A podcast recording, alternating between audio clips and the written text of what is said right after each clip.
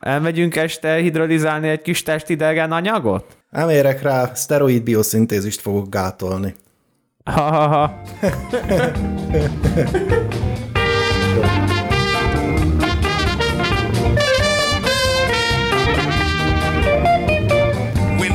Agricultural revolution. Sziasztok, mi vagyunk a Fekete Technológia Ádám, Hello. és jó magam Laci, és ma egy nagyon különleges vendégünk van, minden vendégünk különleges, de most kifejezetten. Sörös Csilla tanárnő, hivatkozhatunk így a tanárnőre? Hogy Tökéletes. Jó, jó. Ugyanis az a helyzet, hogy a hát egyik legnépszerűbb adásunk ez a Mit nem eszik a növényvédős volt, de hát ugye ott bele is futottunk a alfatoxin, aflatoxin borzasztó bűvkörébe, illetve hát az az igazság, hogy minket is nagyon érdekel ez a téma, plusz ugye most a, az EU is eléggé támadja a növényvédőszereket, ben van most az ukrán gabona, megy mindenféle őrültség, és hát szerettünk volna valakit megkeresni, aki igazán nagy mestere ennek a témának, mondhatni fekete öves analitikus. Ah, nagyon szép. Öm, úgyhogy ismét ez, ezen a témán fogunk talán így kalézolni, viszont egy kicsit komolyabb szinten. Na és hogy már régen hangzott el, de hát továbbra is mi vagyunk Magyarország legbelterjesebb agrárpodcastje, ugyanis a tanárnő mind a kettőnket tanított is növényorvosi képzésen, növényvédőszer kémiára. Talán ő, ha bemutatná egy pár szóban önmagát, illetve Igen. az, hogy mivel foglalkozik. Ja, hát kedves fiúk, bemutatkoznék. Ugye én, mint a ti tanárotok, a növényvédőszer kémiát tanítom ezen az egyetemen. Most már így hívják egyébként a tantárgyat, korábban még a ti időtökben növényvédelmi kémia és toxikológia volt. Hát tényleg. De nagyon örülök ennek az átnevezésnek, mert a növényvédő szer kifejezés belekerült, ami ugye a szerformát is jelenti, és ez egy nagyon fontos része most a tananyagnak, és úgy gondolom, hogy fontos az, hogy a növényorvosok ezekkel a különleges szerformákkal tisztában legyenek, hiszen nagyon erősen befolyásolja egy növényvédőszer hatását a formulálás, ezt ugye mindenki tudja. Gyógyszerészként végeztem, a hatóanyagok vonzás körzetébe így kerültem, és azóta is ott élek. Nagyon szeretek hatóanyagokkal foglalkozni, és már nem gyógyszer hatóanyagokkal, hanem növényvédőszer hatóanyagokkal foglalkozom, és itt az Élelmiszertudományi Intézetben egy mikotoxin és peszticid analitikai laboratóriumnak vagyok, úgymond a vezetője, és ezeket a témákat viszem. Ez a laboratórium, ez ugye növényvédőszer hatóanyag maradékokat és mikotoxinokat és egyéb szennyező anyagokat egyébként határoz meg. Validált módszerekkel dolgozunk, működtünk akreditált keretek között is rövid ideig, ebből is van nyilván tapasztalatom emiatt valamennyi, amit igyekszem az oktatásba a hallgatóknak átadni, és nem csak növényorvosokat tanítok, hanem nyilvánvalóan nagyon fontos az élelmiszer tudományi képzésben is az élelmiszer biztonság, tehát én ott is viszek különböző tárgyakat, és az alaptárgyak közül pedig a kedvencünket, a szerves és biokémiát. Ó, igen. igen. Azt, azt talán még nekem a Fodor Marietta tanárnő ez Nem, kosári tanárnő szerintem, nem? Fodor nem, kertészeti kémia volt igen, nektek. Igen, kertészeti kémia. kertészeti ott, ott kémia. volt ö, szerves meg szervetlen is. Igen, az okozott néhány álmat, de, de azért jó volt. hogy is csöppentem én ebbe az egész témába. Ugye gyógyszerészként jöttem át az egyetemre, megcsináltam a PhD-t, akkor még nem volt közöm a növényvédőszerekhez. Arzénből készült a, a PhD-m egyébként, de hát nem mint növényvédőszer, ugye? hanem mint élelmiszer szennyező anyag. és aztán megcsináltuk itt a tanszéki munkatársakkal ezt az akreditált laboratóriumot, és akkor pont otthon voltam a gyerekekkel gyesen, és megkértek, hogy jöjjek be, és akkor segítsek a mérésbe. És volt egy növényvédőszer maradék analitikai módszerünk, 125 hatóanyagra, és ezt csináltam 8 éven keresztül, és nagyon megszerettem. Ugye észrevettem az összekapcsolódást a gyógyszerhatóanyagok, mind, nyilván mindenki tudja, hogy gombaölő hatóanyagok kapcsán van sok-sok közös vegyület, illetve a növényvédőszer hatóanyagok között mindig is érdekelt, hogy miért van azoxistrobin a salátába, utána néztem, megnéztem a szerkezeti képletét, molekulatömegét megjegyeztem, és így belekerültem tulajdonképpen ebbe a témába, és aztán adódott egy lehetőség, hogy ezt a tantárgyat én csináljam, és én azonnal ezt erre felültem erre a lóra, és azóta is nagy lelkesedéssel csinálom. Illetve a tanárnőnek van is egy könyve, egy szép lila könyve, annak a címe, Igen. nem ugyanez a De növényvédőszer? nem, növényvédelmi kémia és toxikológia, majd most fogom ezt a könyvet úgy újra aktualizálni, itt 2019-ben írtam. Nagyon büszke nekem a polcomon az a könyv. Ja, a könyv ez, a, ez a a könyv, ez még, ez még lefűzött verzióban van Igen, meg. igen. Bizonyám.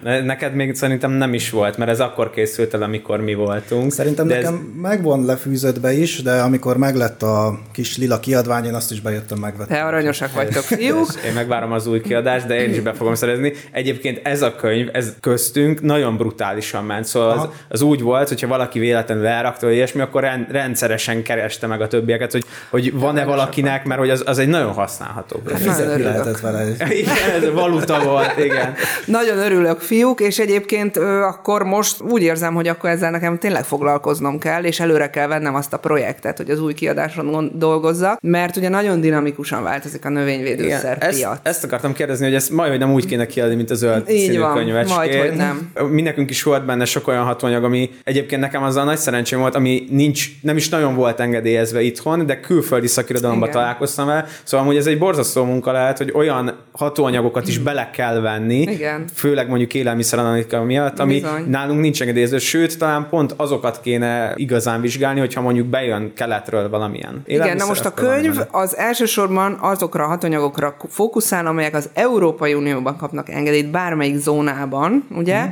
Most, hogyha valamelyik zónában már ott van, akkor nagy valószínűséggel megy tovább, tehát azt én nem vehetem ki, nem is akarom, hogy felkészítsem a hallgatókat esetlegesen a hatanyag megjelenésre, úgy gondolom, hogy ez így jó, és hát nyilván, amit betiltanak, azokat ki kell venni, pedig nagyon jó sztorik vannak velük kapcsolatosan, úgyhogy azokat a sztorikat néha benne hagyom, vagy ha más nem, az előadáson elmondom, mert jó pofák, meg hogy hogy derült ki, hogy baj van vele, ugye, előbb-utóbb majdnem mindenről kiderül valami, mindenhez lehet egy-egy sztori, és akkor ezeket úgy igyekszem még úgy benne hagyni, hogy azért érdekes is legyen. Én majd szívesen hallanék egy sztorit, meg azt hiszem a hallgatók is, hogyha van valami így most rögtön. Hát vannak sztorik, hát itt, a, itt hogy, hogy, hogy, hogy miért tiltanak be egy hatóanyagot, ugye?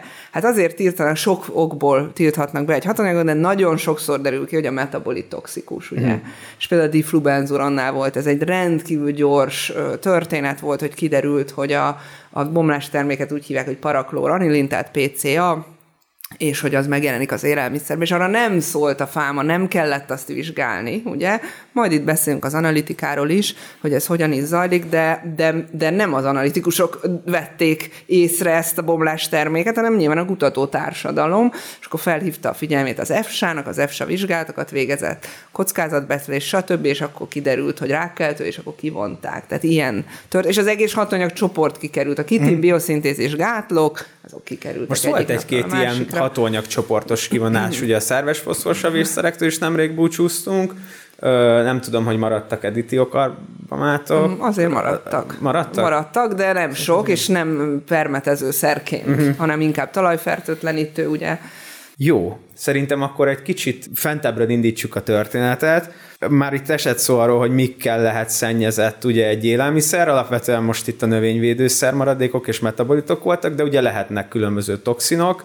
Volt a tavalyi év végén ugye kukoricával voltak nagyon nagy problémák, a száj, és utána jött egy nagy eső, nem tudott a cső védekezni, gyakorlatilag ugye nyitottak voltak a csövek, és fuzáriumos lett nagyon sok állomány. Volt-e esetleg most erről vizsgálat, vagy így hoztak ebbe mintát esetleg, hogy bajos lehet-e takarmánynak eladni? Hát hozzánk nem hoztak mm. be ilyen mintát. Igazából nem is annyira szeretjük a piaci mintá, megrendeléseket, nem vagyunk akreditált mm. labor, ugye. Mm. A mikotoxin módszerünk bár validált módszer, de bizonyos növényi mátrixokra van validálva éppen, ami fontos a mi szempontunkból. Éppen nem hoztak be ilyet, de valóban a mikotoxin szennyezettség az a legfontosabb és a legrelevánsabb probléma a növénytermesztésben, és azzal foglalkoznak leginkább ugye a vizsgáló laborok, meg az analitikusok, és aztán utána jön a peszticid téma. De a peszticid téma sem azért szerintem, mert ez annyira veszélyes lenne, hanem leginkább azért, mert itt a, azért a kiuttatási oldalt lehet szabályozni. Uh-huh.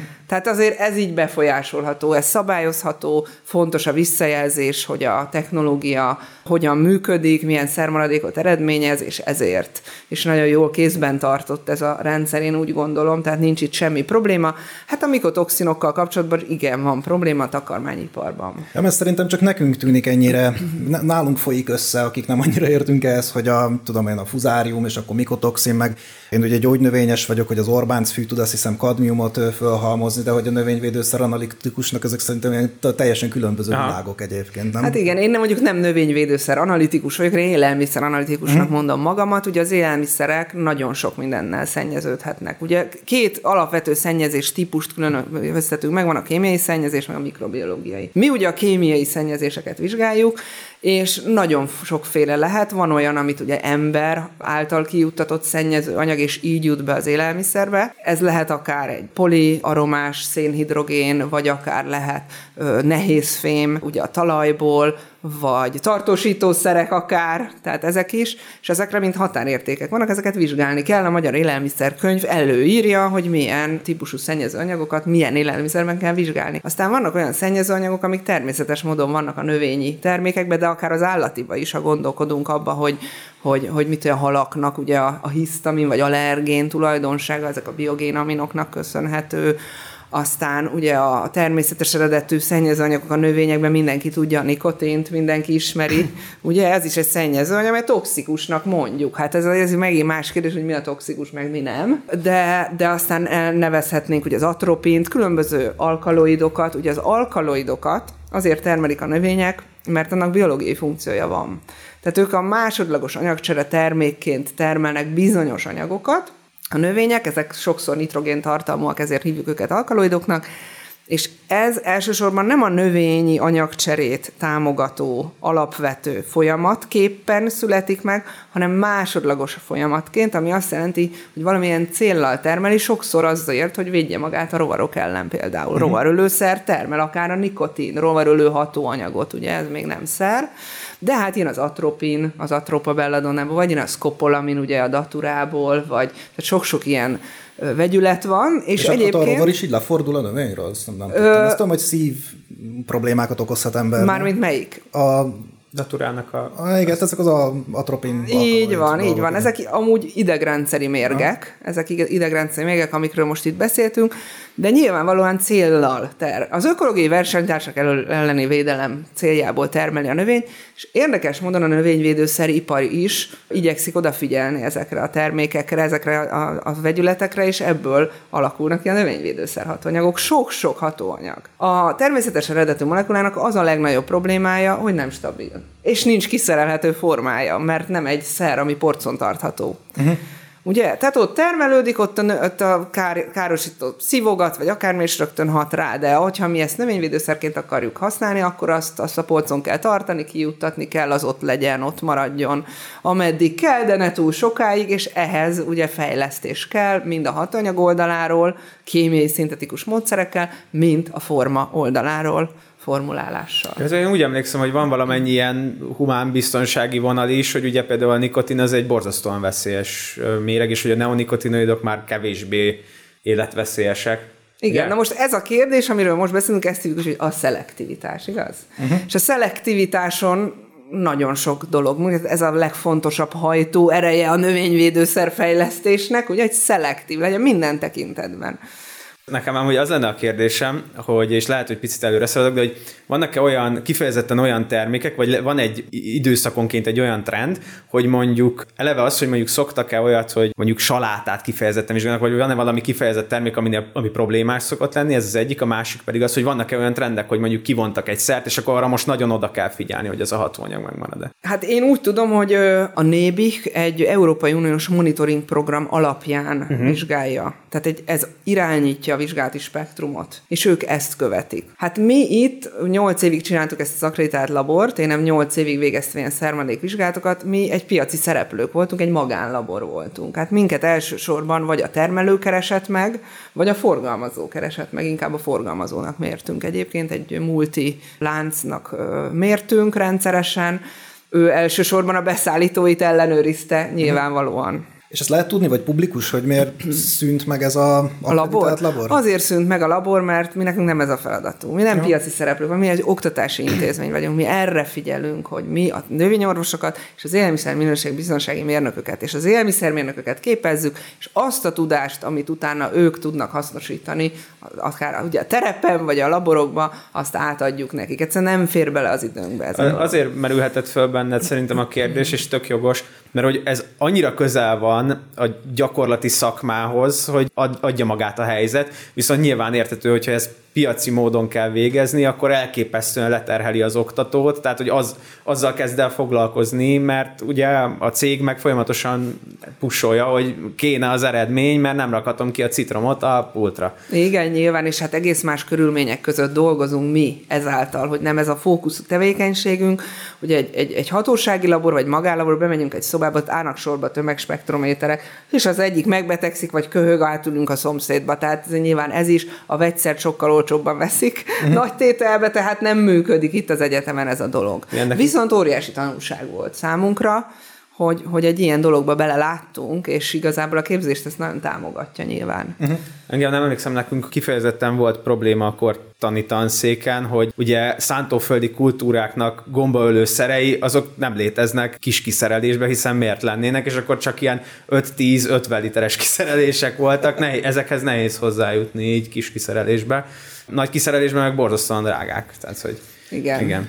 Na meg azért is kérdeztem ezt az akreditált labort, mert hogy a mostani mate vezetésnek a trendjei meg pont, hogy ezt akarnák visszaépíteni, meg ezt pusolni, nem? Tehát, hogy a mm, piacra Igen. is dolgozzanak a tanszékek, meg szolgáltassanak. Igen, mi dolgozunk a piacra is, de nem így. Uh-huh. Mi inkább úgy dolgozunk a piacra, hogy innovatív technológiákat dolgozunk, uh-huh. például növényvédelem vonatkozás, vagy tudjátok, hogy az Ádámmal együtt dolgozom, és ez is egy új növényvédelmi technológia, amit mi kidolgozunk, és ez egy támogató része az analitika ennek a projektnek nyilván, egy nagyon fontos része, hiszen jó látni, hogy működik az új technológia. A fainjektálásról volt. Igen, Igen a Gutermutádám fainjektálós adást ajánlott szakmai irodalom. Igen, tehát akkor itt az egyik egyébként irányelve most így a, az új egyetemi rendszereknek az a, ez a gyakorlatiasság, a másik viszont ugye a publikációk. Mennyire lehet könnyen bekerülni olyan körökbe, ahol ahonnan kapnak esetleg új növényvédőszereket, amit ki lehet, amiket lehet vizsgálni, vagy milyen irányban kutatnak most így a élelmiszeranalitikában? Aha.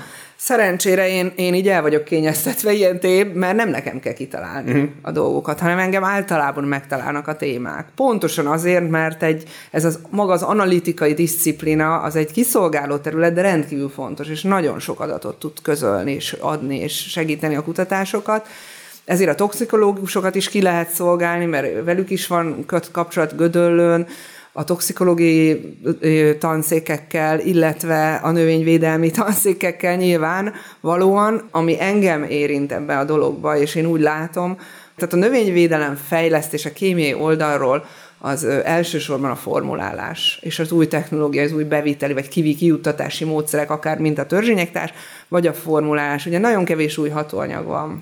A hatóanyagokhoz nem engednek minket hozzászólni. Nyilvánvalóan nem adják ki, semmit nem adnak ki.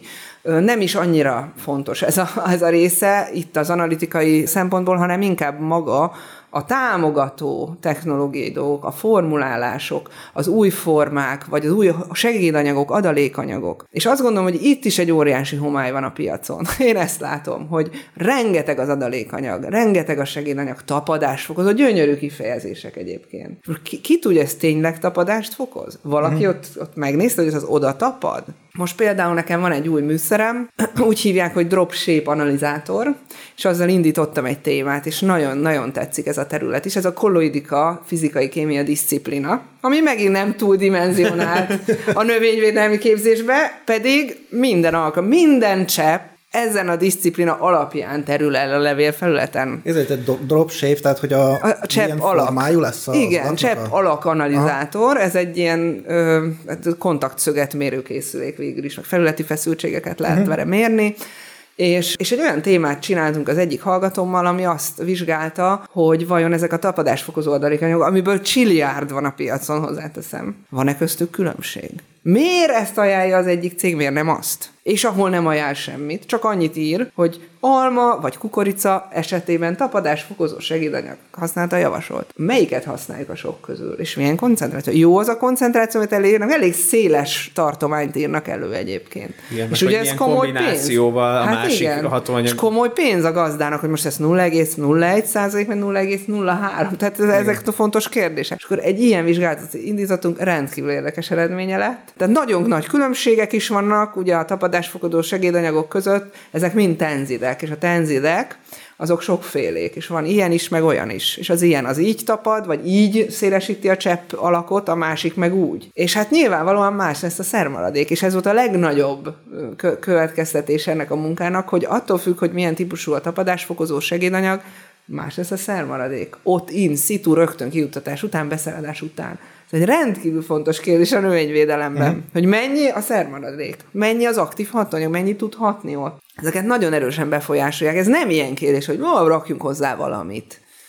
Sőt, még az engedélyokiratokban én most pont mostanában foglalkoztam ilyesmivel, hogy még azt is megkülönböztetik, én nem nagyon tudnák rámutatni, hogy mi a lényegi különbség, hogy tapadásfokozó és terülést segítő. Igen. Hát, hogy, na, akkor igen. Hatásfokozó, felületi feszültséget csökkentő, csökkentő, tehát ezek a fogalmak, ezek gyönyörű szépek, de valahogy nincs úgy kezelve. Én úgy gondolom, lenne itt feladat, igen, csak bírja az ember ezt a sok feladatot. Így van. Na most egy növényvédőszernek a mérése az ö, hogyan zajlik? Mert itt már mátrixokról volt szó, meg ilyen kis csomagokról, tehát hogy ezeket egyáltalán van így egyben mérjük-e, és hogy ö, most magát a hatóanyagot mérjük, vagy annak a metabolitjait, és honnan tudjuk, hogy mivel bomlik? Megint azt csináljuk, hogy fölteszünk hat kérdést, Igen, aminek nincs lehet- köze egymáshoz. Ja, igen. Na hát mikor megy a buszotok, fiúk?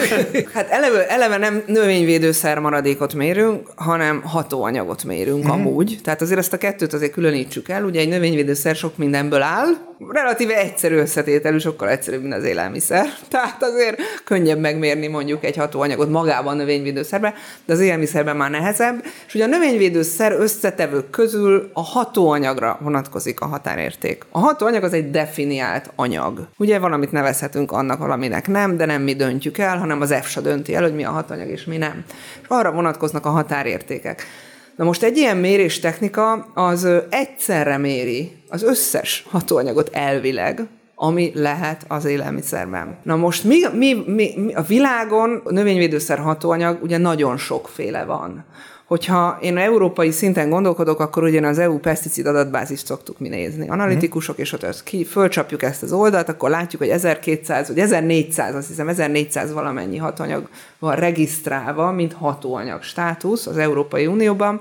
Ugye itt minden hatóanyag regisztrálva van, az is, ami engedélyezett, az is, ami nem, DDT is benne van például, és nyilvánvalóan egy analitikusnak mindent kell mérnie, mert nem tudhatjuk, hogy a marokkói hegyes erős paprikában milyen hatóanyagot használ, hiszen ott egész más a szabályozás, uh-huh. ugye? Tehát nagyon széles spektrumra kell, hatóanyag spektrumra kell terjednie magának a méréstechnikának, és hogy úgy mondjam, ez így szinte lehetetlen is ezt a dolgot elvégezni, hiszen minden hatóanyag entitás más kémiailag. És ugye ezek kémiai módon zajlanak ezek a mérések nyilván, tehát függ a vegyületnek a, a különböző fizikokémiai paraméterét, hogy mennyire mérhető az adott technikával. Ezért aztán a hatósági laborok általában a 600 körüli hatóanyag mennyiségre tudnak mérni egy menetben, Hát az is tisztességes. ez is Igen. tisztességes, és ez egy, műsz, ez egy, ez egy, mű- egy műszerrel megvalósítható, és mellette a többit pedig más műszerekkel. Tehát a több lépésben megy egy uborkának a szermaradék meghatározása.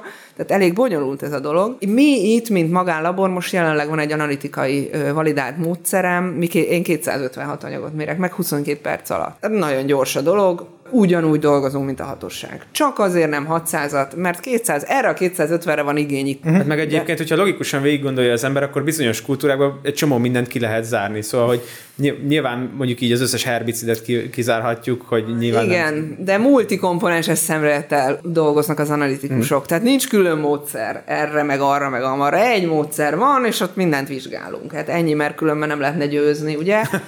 De ez a 22 perc, ez csak a, az műszeres mérés. Maga a minta előkészítés az ennél sokkal-sokkal hosszabb. És az is multikomponenses szemléletű.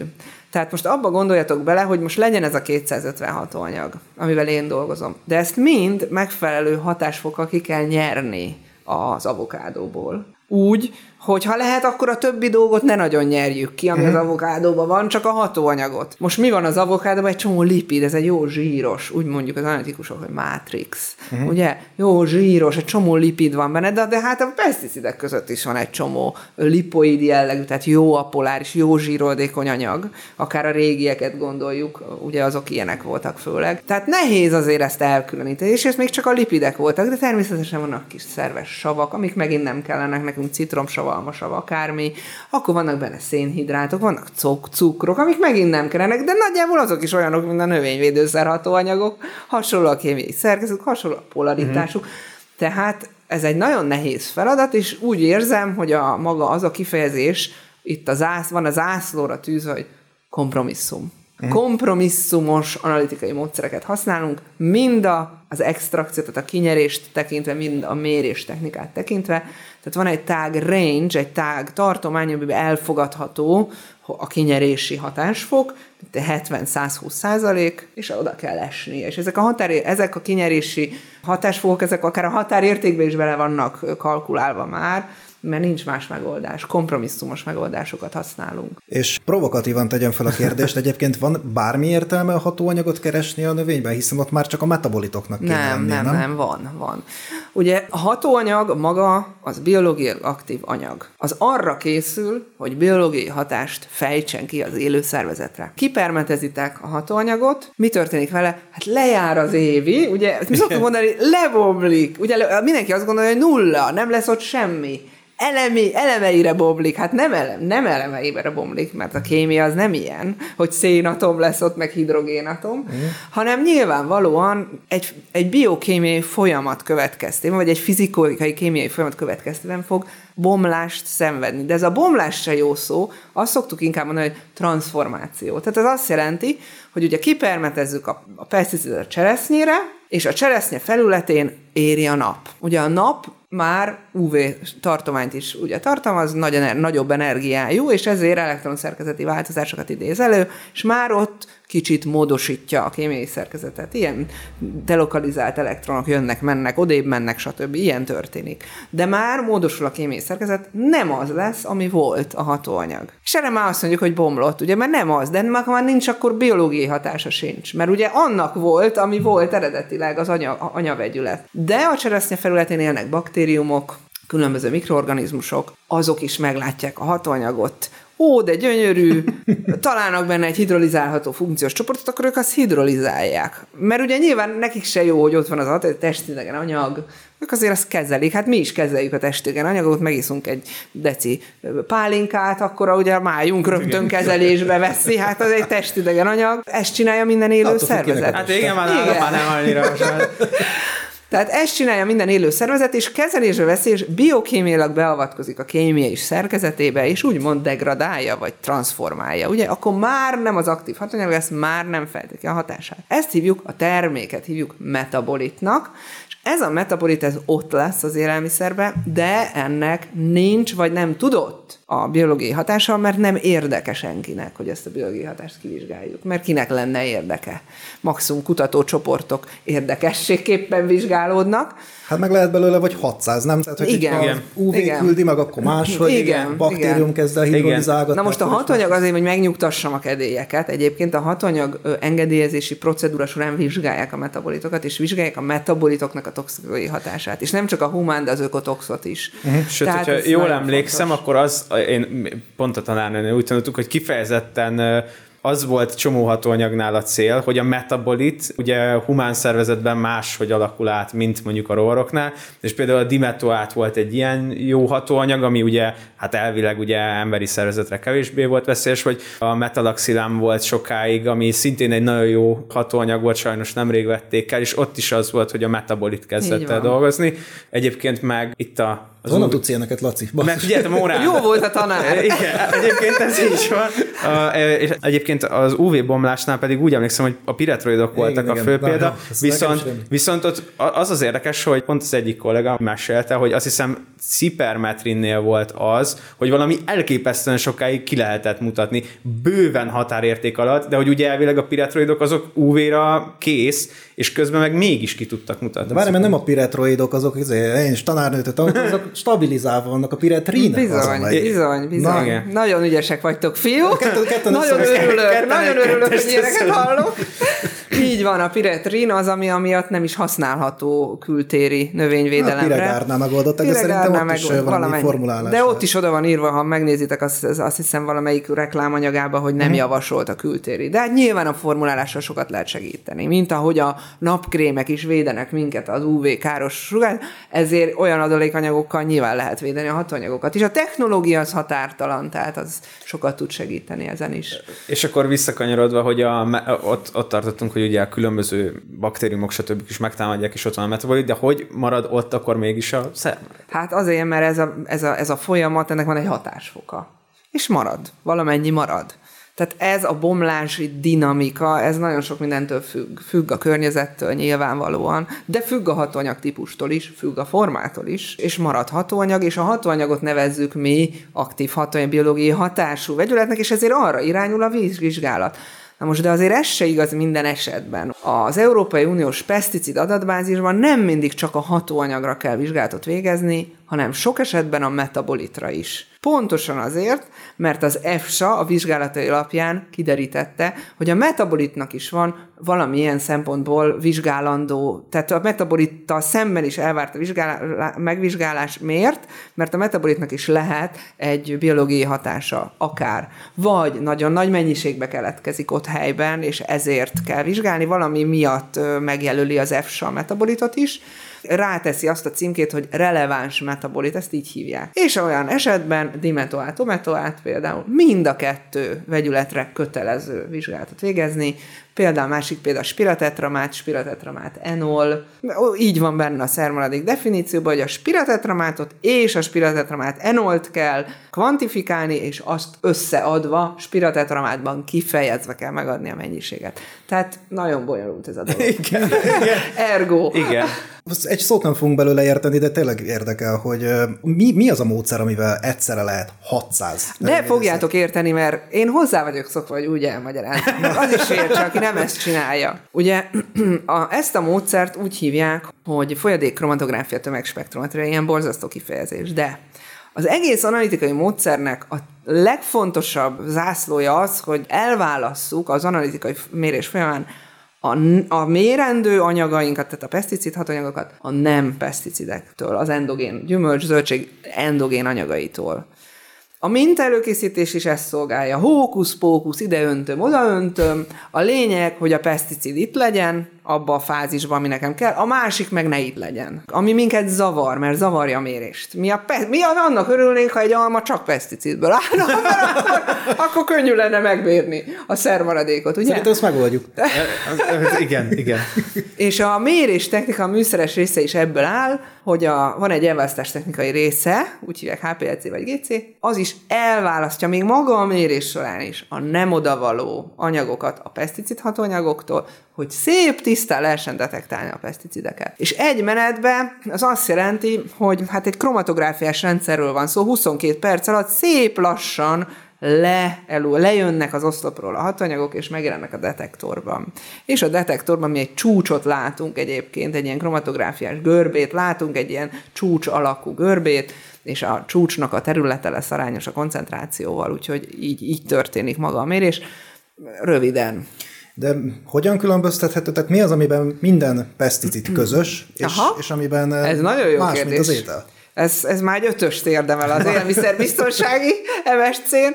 Igen, a tömeg alapján mérünk. Tehát ez nagyon fontos, hogy a detektálás az tömeg alapján történik. Mert- Minden növényvédőszer hatóanyagnak van egy tömege. Mert hogy ismert a, a A ké- kémiai kémiai szerkezete. szerkezete. Igen. Aha. Van egy tömege. És ez alapján. Pupkám, aki nem ismer. Na de azért ennél sokkal bonyolultabb ám, mielőtt megkérdezitek, hogy mi van, ha véletlenül ugyanaz a tömege kettőnek. Hát igen, vagy ha mondjuk egy dohánynál vizsgálunk valamit, és Higgyétek, akkor ez, figyelj, meg van oldva, most hadd ne mondjam el, de meg van ez oldva, tehát tömeg alapján detektálunk, és az alapján maximálisan egyértelműen azonosítjuk a komponenst, és egyértelműen kvantifikáljuk. Erről szól a módszervalidálás. Nagyon durva. Ja, ez amúgy annyira érdekes szerintem, ez, ez, ez borzasztóan érdekes. Még annyit mondanék, fiúk, hogy ez egy külön szakma, azért ne felejtsük el. Tehát ezt azért nem kell csodálkozni, hogy valaki ezt nem tudja, nem érti.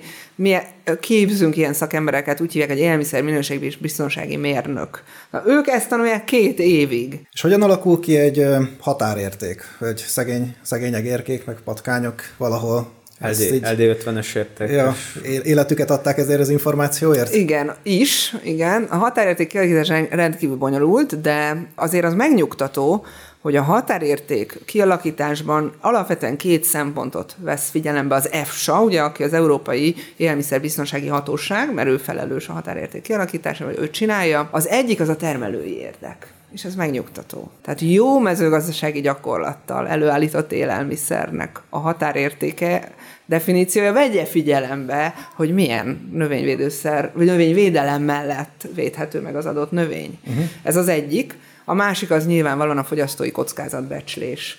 Tehát az, hogy mennyire veszélyes a fogyasztóra az anyag. Mennyit kéne abból enni? Így van, hogy, hat- hogy 65 kiló a fogyasztás, így van, azt is figyelembe veszik nyilvánvalóan, és ezek nagyon bonyolultak, ezek a kockázatbecslő modellek, néha én se értem őket, mert annyira bonyolultak, de van egy, egy külön szakma, ami ezzel foglalkozik, és ezt, ezt, ezt figyeli, és ez alapján kialakítja az MRL értéket, ami ugye a határérték, és onnantól kezdve, hogyha betiltanak egy hatóanyagot, akkor ez lecsökken nyilvánvalóan, mert már nem lehet az élelmiszerben. De nem zéró tolerancia. Azért nem zéró tolerancia van, mert egy analitikus előtt ez a szó, hogy zéró, nem ismert. Mondok egy példát.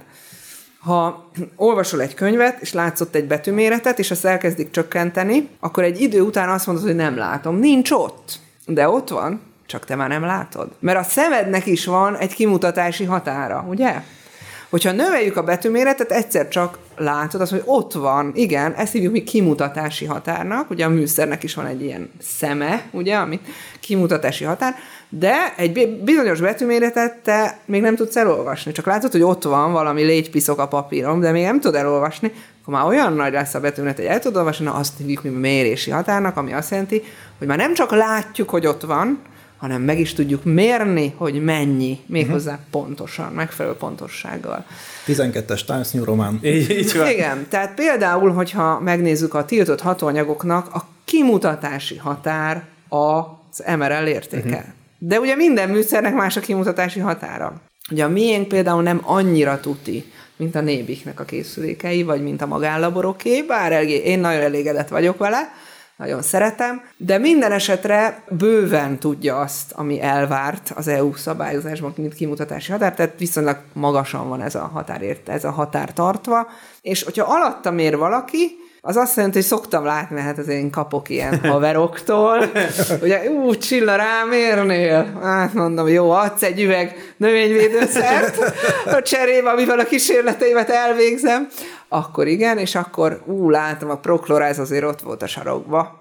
De nem haladja meg a határértéket, pedig a kimutatási határ a határérték. De mivel én jobban látom, alacsonyabbat is látok, látom, hogy használta, de nem haladja meg, úgyhogy nyugodtan, semmi baj, minden rendben van. Tehát ez, ez így működik. Most ugye a legalacsonyabb értékről beszéltünk, meg a határértékről. Általában milyen mérési eredmények szoktak lenni? Szóval, hogy ha nagyon gáz, akkor bőven határérték felett van, ha nincs, akkor nagyon alacsony, vagy van olyan, hogy így mondjuk így a tanárnő szól, hogy hát így rendben van ez az uborka, de srácok, ti ne egyetek belőle. Hát én ugye a nyolc éves tapasztalatom, amikor csináltam az akreditált labort rutinban, én azt gondolom, hogy nagyon-nagyon-nagyon ritkán volt határérték túllépés. Igen? Nagyon ritkán. Sokszor volt, hogy sok-sok hatóanyag van egy termékbe, sokféle, de nem volt közte határérték túllépés.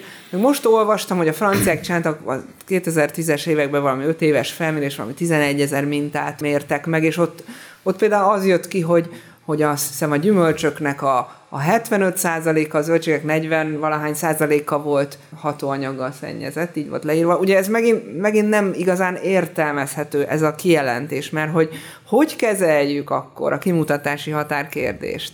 Hogy akkor a kimutatási határ fölött, de már a határérték, a minimális határérték alatt, akkor az most minek nevezhető? Szennyezett vagy nem szennyezett, ugye? Meg hogy mennyi? Most például mondok egy példát, hogy, hogy kimutatható a hatóanyag, kimutatási határ fölött van, de még a meghatározási határ alatt, akkor mennyivel számolunk? Tehát nem tudom pontosan még megmérni, de látom, hogy ott van. Akkor nem mondhatom, hogy annyi.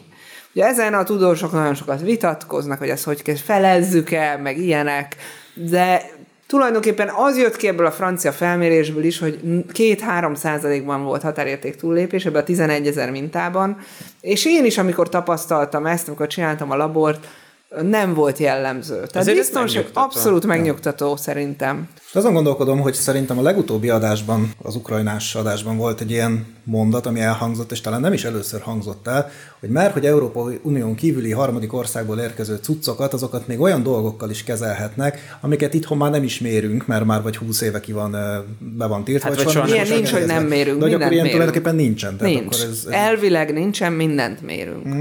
Például egy érdekes történetet mesélek, hát ha ez, ez egy jó példa így a kedves hallgatóknak, hogy csináltunk egy olyan diplomamunkát egy élmiszeres hallgatóval, Egyébként ez egy, amúgy egy hobbi volt ez a téma. Nem szoktunk ilyen témákat hobbiból csinálni, hanem mindig projektekhez kapcsoljuk ugye a témákat, de ez most egy olyan volt, éppen véletlenül, hogy ugye a citromot beleáztattuk különböző italokba, mint a koktélbárba. Vettünk 5 kiló citromot, és hogy megnéztük, hogy mennyit isszunk, hogy tényleg mi történik? Egy extrakció. Mert a legjobb analitikai, a legelső rép, és kinyerem a citromból a hatóanyagot. De pontosan ezt csináljuk, amikor a koktélbárba a citrommal ízesített kólánkat, vagy akármilyen rázogatva, még az is megvan, hogy hosszú ideig rázzuk, hogy szépen kinyerjük a hatóanyagot, és, ki, és megígyük, egészségünkre váljék. És akkor csináltunk egy ilyen diplomadolgozatot, hogy vettünk 5 kg citromot, már ez is vicces volt, amikor fizettem a záruházban, mögöttem lévő nézetét. Rengeteg gin tonic lesz. Igen, mondta, hogy hát elnézést, a család oda van a citrom.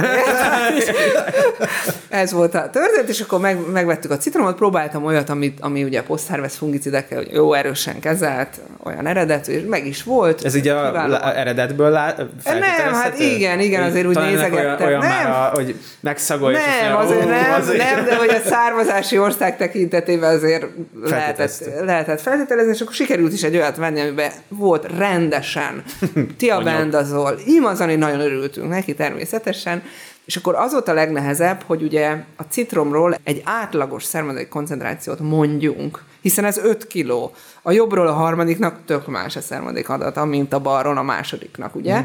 Tehát kellett csinálni egy átlag mintát, egy homogén mintát, egy óriási nagy vödörbe kockáztuk bele a citromokat, és akkor gurítgattuk, és utána sok, sok mintát vettük, és sokat, sokat mértünk, és abból jött egy átlag, meg egy szórás. És akkor meg volt, persze határérték alatt. És utána ezeket a kockákat, aminek ismert volt a szermaradék szen- szennyezése, ezt beletettük italokba. Beletettük buzasörbe, beletettük kólába, beletettük salátalébe, beletettük ásványvízbe, és föltettük a rázógépre, mintha ülnénk a koktélbárba, és egy órát rázogatnánk. És utána nagyon egyszerű módszerrel megmértük a két hatóanyagra a vizsg- a vizsgálatot végeztünk, megmértük a koncentrációt, és hát elárulom nektek, nem voltak kimutatási gondjaink. Tehát gyönyörű szép csúcsokat láttunk, gyönyörűen kiért, gyönyörű, száz, volt olyan ital, hogy száz százalékosan kioldódott a hatóanyag. Tehát a legjobb extrakciós hatásfokot értük el, az ásványvíz esetén például. Ö, az nyilvánvalóan nem? attól is nem, majd mindjárt elmondom, hogy mi lehetett. Valószínűleg ennek az oka, mi itt kitaláltunk egy elméletet, hogy a szárazanyag tartalommal függ össze, hogyha sok a szárazanyag egy italban, akkor kevésbé oldódik ki, mert hát ott van a sok oldott anyag mellette, visszanyomja ezt az egyensúlyt, ezért aztán a vizes anyagokba, vizes mátrixokra jött ki a jó hatásfok, de ez a hatóanyagtól is függött, azt hiszem csak a tiabendazolnál volt nagyon jó, a zimazolilnál 40-50%-os volt a hatásfok. Minden esetre kiválóan kioldódik. Így ígyunk ilyen italokat, erre jó nincs határérték, ezt nem vizsgálja. Így van, így van. Tehát ilyen érdekes tévákat csináltunk.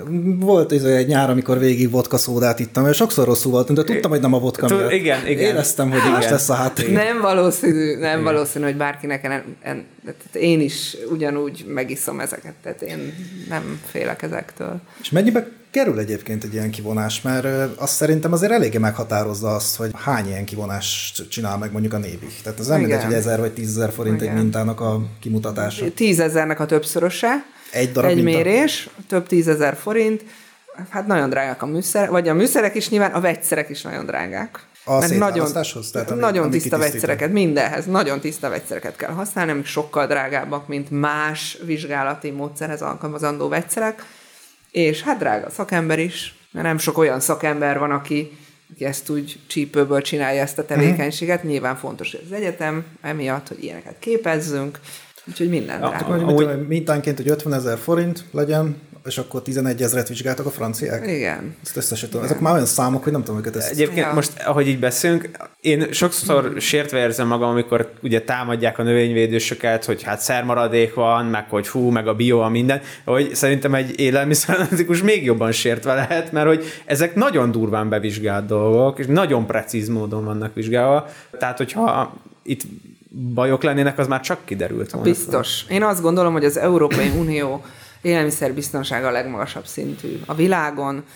Ennél jobban ezt nem lehet csinálni. Hát pedig még jobban, még jobban szeretném. Még jobban szeretnétek. Hát, Hát, hát meg ö- olyan visszahívogatások vannak, most ugye a legújabb, Igen. hogy magyarországi bio lisztet ö, hívtak vissza magas alkaloid koncentráció miatt. Tehát érted, nem csak kívülről, hanem még a biót is izé Igen. rámentek, bevizsgálták és találtak is. Szóval. Igen. Hát alkaloid, igen. Kon- konkrét hatóanyaggal lenne kérdésem, mert azért ez, e, volt egy külön adásunk, de nyilván ez sokakat foglalkoztat. Glifozát.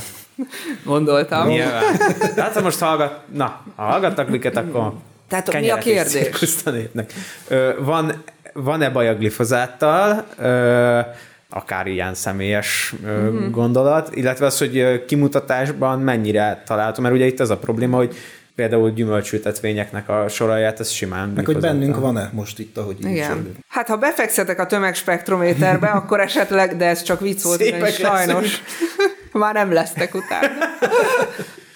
Sajnos a glifozátról én sok mindent nem tudok mondani, elmondom miért. Egyrészt, hogy rákeltve a glifozát, ugye nagy kérdés, igen, Attól függ, nagyon-nagyon sokan vizsgálták ezt. Én egyszer megpróbáltam összegyűjteni a pro és a kontra dolgokat, és egyszerűen 50-50 százalékot Igen, találtam. és, és amúgy mindkét oldalon vannak nagyon jó szakcikkek, és nagyon Igen. Az látszik, meg hallom végül is tőletek, hogy glifozát nélkül nincs növénytermesztés. Tehát ezt szerintem nem lehet nélkülözni a glifozátot, nem tudom elképzelni, hogy valaha is eltűnne a glifozát, de nem tudok ebben nyilatkozni. A másik dolog a méréstechnika, a glifozátnak, ha tanultátok a növényvédelmi kémiát ügyesen, akkor tanítottam a kémiai szerkezetét, hát kevés képletet kell megtanulni most a hallgatóknak, körülbelül nyolcat azt hiszem össze is számoltuk most, de a glifozát benne van. Mert a glifozátnak olyan különleges a kémiai szerkezete, hogy sokkal inkább ionos, és ezáltal egész más fizikokémiai tulajdonsággal rendelkezik, mint a többi hatóanyag. Nem véletlenül lehet SL formába kiszerelni, nagyon keveset lehet valódi oldatként kiszerelni, ugye, mert ez olyan jól oldódik vízbe a többihez képest. És ezért a méréstechnika is speciális. Tehát glifozátot külön kell mérni sajnos, uh-huh. az ionos vegyületekkel együtt, és az én méréstechnikám erre nem terjed ki, uh-huh. úgyhogy én nem tudok mérni glifozátot. Ennyit tudok mondani. Én valami olyasmit hallottam a glifozátról, hogy ez valahogy szerető zsírokban oldódni? Mert valaki említette, hogy azért is kérdezem, hogy bennünk van-e, mert hogy hát zsír van. És akkor feltételeztem, hogy glifozát. Igen, a glifozátnak a bomlás terméke, uh-huh. az AMPA, az, ami, ami szeret zsírba oldódni, és igen, és azt is támadják toxikus hatását illetően, tehát ez, ez az egyik oka, hogy, hogy be akarják tiltani. Aztán majd meglátjuk, mi lesz a vége. Na, de akkor én ilyen társadalmi munkában itt kötöm meg magamban. Helyes, helyes. Bomlás termékeket. Egyébként a másik, ami nagyon ilyen re- rezgett a léz, de most 27-ig megint meghosszabbították, a tebukonazol volt, amin én Igen. nagyon izgultam, mert akkor azt vettem észre, hogy akik a növényvédőszer hatóanyagokról döntenek, hajlamosak elsősorban szántóföldbe gondolkozni, aztán maradnak a szőlősök, gyümölcsbe az almások, és akkor a végén kullogunk mi, az, Igen. mondjuk a csontélyos kultúrákkal, és most már kezd ott annyira rezegni a léc, hogy nem nagyon van mihez nyúlni már. Így van. Hát a triazolokat ugye nagyon támadják a, az endokrin mellékhatásuk miatt. Ugye tudni kell, hogy... Tehát a hogy hormonrendszer. Hát hormonrendszert. Ugye az, amúgy olyan nagyon nem kell csodálkozni, hogy egy szteroid bioszintézis gátló hatóanyagnak a humán szervezetre is lehet szteroid bioszintézisbe avatkozó mellékhatása. Ezt most nevezhetjük mellékhatásnak, ugye? Úgyhogy ö, én is bízom benne, hogy maradnak. Nagyon szeretem ezeket a triazolokat tanítani, és mérni is nagyon könnyű őket, és hát tudom, hogy nagyon jó hatóanyagok, úgyhogy én se szeretném, hogy kivegyék őket a piacról. Meg ugye a réz is szóba került egyszer, Igen. E- e- azt lehet mérni. Rezet. Persze, le, lehet mérni. A a réz, réz egy elem, és ezért elemanalitikai módszerekkel mérjük, tehát teljesen másképpen, mint a szerves Na jó, belenyúltam már. Teljesen más. Én nem mérek rezet, kolléganőm mér rezet. Tud rezet. Mire van, fel vagyunk készülve, műszerekkel nem nehéz megmérni a rezet. Miket szoktak vizsgálni tanárnő? Mert most már szóba került a citrom, az avokádó, Ja. de és a, hogy oda, oda szeretném kifuttatni a kérdést, hogy és akkor tulajdonképpen mi az, amit nem, esz, nem eszik a növényvédőszer analitikus, mert azt már megbeszéltük, hogy a, vagy élelmiszer analitikus, mert azt már megbeszéltük, hogy mit nem eszik a növényvédős, ba, banánt, meg avokádót, mert Igen. azt inkább elvi okokból kifolyólag mondtuk. Hát figyeljetek, én mindent teszek egyébként. Inkább az a rossz, én úgy érzem, hogy amikor csináltam az akreditált labort 8 évig, akkor kicsik voltak a gyerekeim, és én úgy vásároltam az áruházba, hogy megláttam a salátát, és fölötte már láttam az azoxistrobinnak a kémiai szerkezetét, rögtön láttam, tudtam a molekulatömegét, hogy 404, és még azt is tudtam, hogy 21 perces retenciós idővel elválódik a, a rendszerben, a mérési rendszerben, és ezek után próbáltam ugye megvásárolni, és nyilván nem volt jó a lelkiismeretem. Tehát nehéz, megnehezítette úgymond nekem ezt a dolgot, de azért úgy most már lazultam, tehát azért ezt elegettem. Nekem van egy kertem otthon természetesen, a hobbim a kertészkedés, nagyon szorgalmasan termesztek, amit csak tudok, egy tyúkjaim vannak otthon. Úgyhogy ebbe élem ki magam, és egy kicsit nyilván jó látni ezt a dolgot, hogy mi zajlik, mi, és, és azért megnyugtatható a, a magyarországi szermaradékvizsgálat, ti eljárások megnyugtatók, az egész európai gyakorlat megnyugtató, és megnyugtató eredményekről lehet beszámolni. Tehát én igazából nem félek e- ezektől a termékektől. Nyilvánvalóan a felelős növényvédőszer használat, tehát okosan kell kezelni, és okosan kell fogyasztani is, nyilvánvalóan. Tehát mint az a citrom példa is mutatja, nagyon fontos szerepe van ebbe a képzésnek. Rendkívül fontos szerepe van. Most ha a citromnál majdnem százszázalékos növényvédőszer kioldás volt, akkor ha valaki izé nagyon rettegettől, meg nagyon kemofób, akkor otthon, mit tudom, fogom az almát, és deszt vízben áztatom egy 20 percet, akkor azt mondhatom, hogy tulajdonképpen hogy ez növényvédőszer mentesíthettem? Nyilván a mosással lehet segíteni, de ti tudjátok a legjobban, akik tanultak növényvédőszer kémiát, hogy a hatóanyagoknak zömében rossz a vízoldékonysága. Uh-huh. Pontosan azért, hogy az eső nem mossa le őket. Mert Mert hogy hogyha a, kibírod, akkor zsírba tedd az vagy, vagy tenziddel mosogas, de ilyen témák is voltak, persze, hát igen, valami, valamit ezzel lehet jobban lemosni, valamit a pálinkával. Hát Így van. most- Na. Tehát itt sincs egy általános recept. Én azt gondolom, bízzunk a szermaradék szabályozásba, és bízzunk a, a hatósági gyakorlatba, hogy egészségesek az élelmiszerek, amik, amiket a magyar növényvédősök kezelnek. Köszönöm. Én köszönöm szépen Remélem, jól sikerült. Köszönjük Mit gondoltam? szépen. Én, ne, én nagyon Szerintem jól éreztem jó. magam. Jaj, de jó. Mert én is Köszönjük izgultam ám, hát még sose volt ilyen. Na, köszönjük szépen a tanárnőnek a felvilágosítást, és köszönjük, hogyha meghallgattátok, aztán hamarosan jelentkezünk. Sziasztok! Én is köszönöm. Sziasztok. Laci, este megyünk ki a srácokkal, találtunk egy testidegen adagot. Ezt tedd el a viccesben, majd ezért mindenképpen. Talál... Hé, Ádám, nem találtatok egy testidegen anyagot? Mert én sztereoid bioszintézis gátolnék hirtelen. Megjött a kedvem.